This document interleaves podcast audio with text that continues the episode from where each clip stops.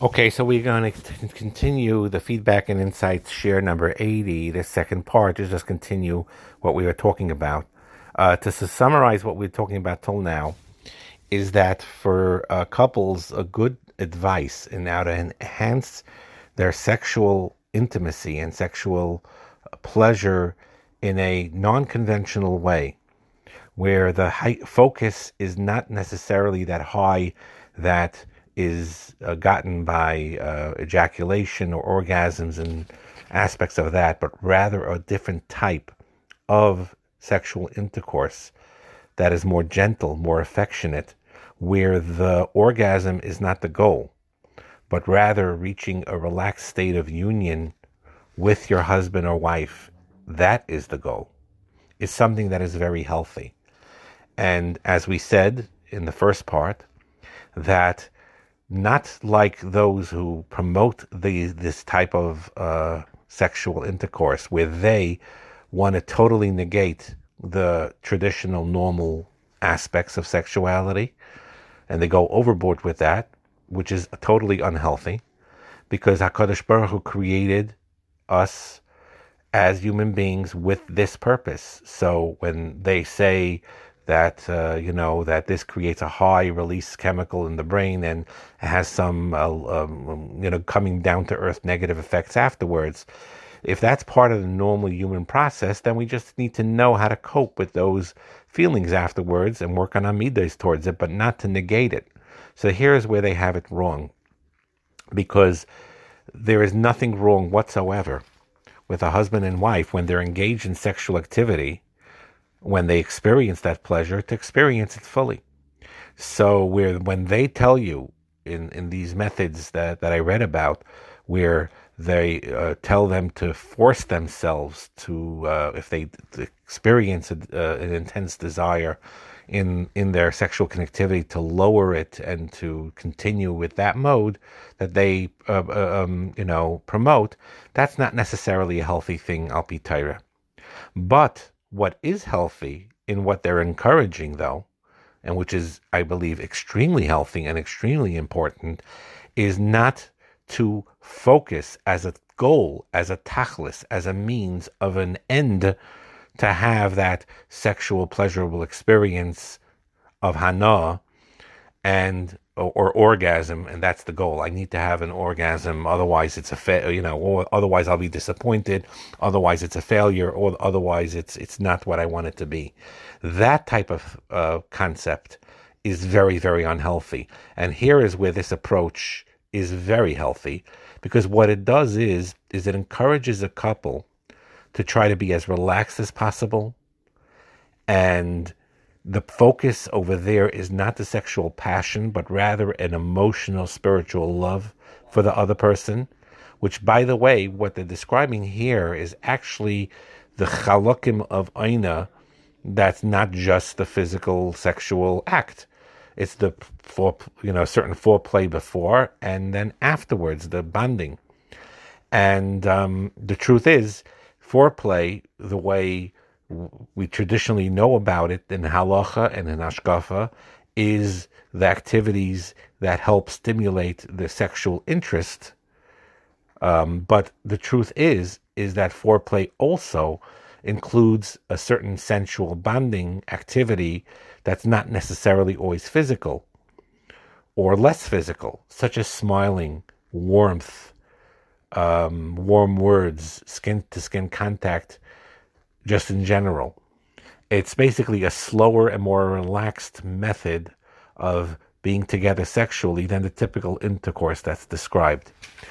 And the reason why I'm bringing it up in this feedback is that many um, couples could be saved with from a lot of agmas nefesh from the distance they feel, where they one of them, for whatever reason, is just not up to and not feeling the the the the the, the that um, wanting of that high sexual high, you don't feel it or not interested in it in that particular night, and the other one is, and but instead of separating from one another, it is very healthy to connect one to one another in these type of uh, warm uh, slower, relaxed ways of connecting to one another.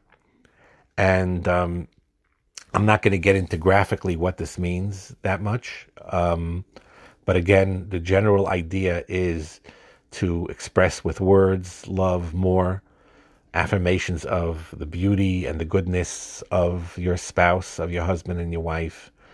And everything that you do when you uh, do the physical touching is slow and focused and relaxed, and it's focused more on the love aspect than the passion aspect.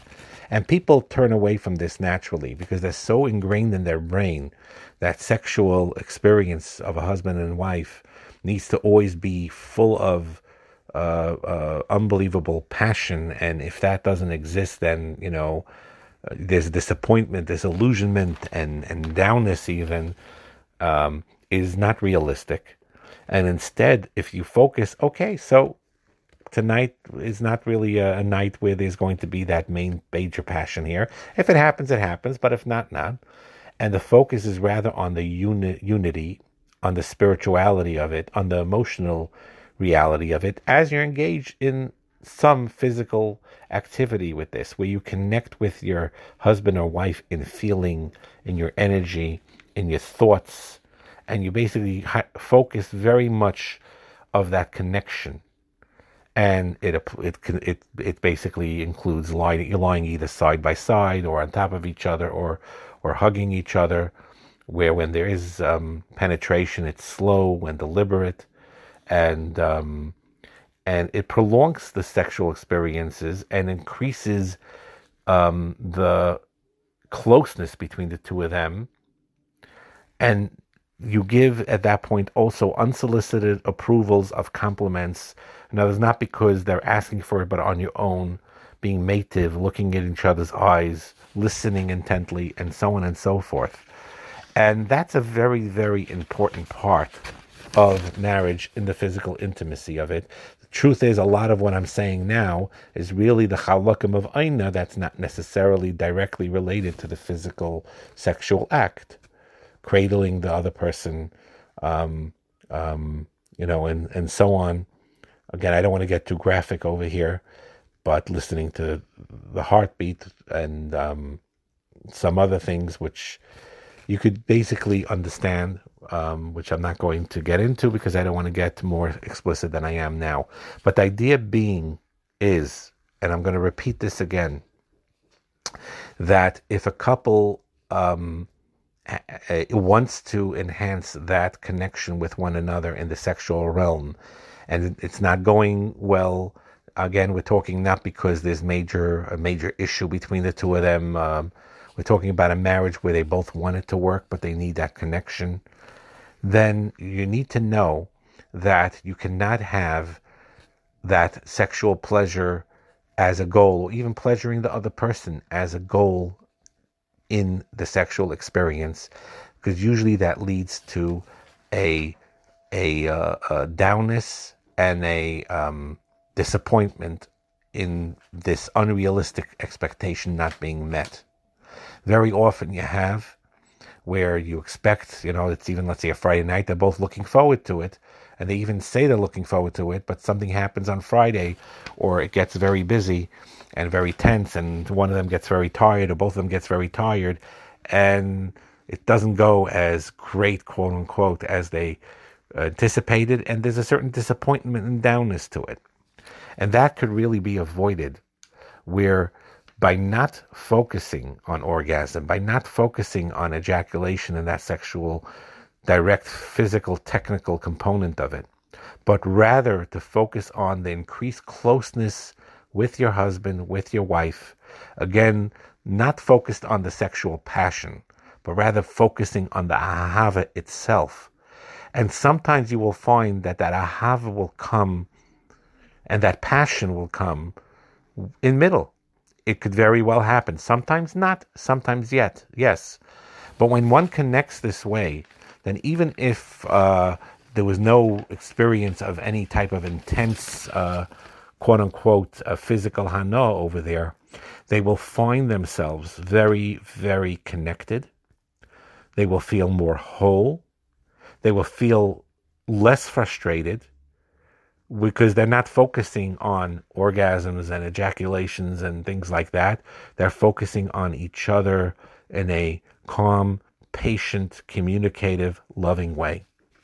And this method um, is healthy, not to replace the traditional aspects of sexuality, because the Torah promotes the regular basic activity. And here's where you have to be very, very, very careful when you hear about, I'm not talking about, even if it comes from scientific, um, more realistic uh, approaches, but you need to follow Torah and what the Torah says about these things. And everything I described here about this other method really in as in reality are many, many aspects of the Aina Chiv that is not directly related to the sexual intercourse itself. And that has to be more enhanced and more focused.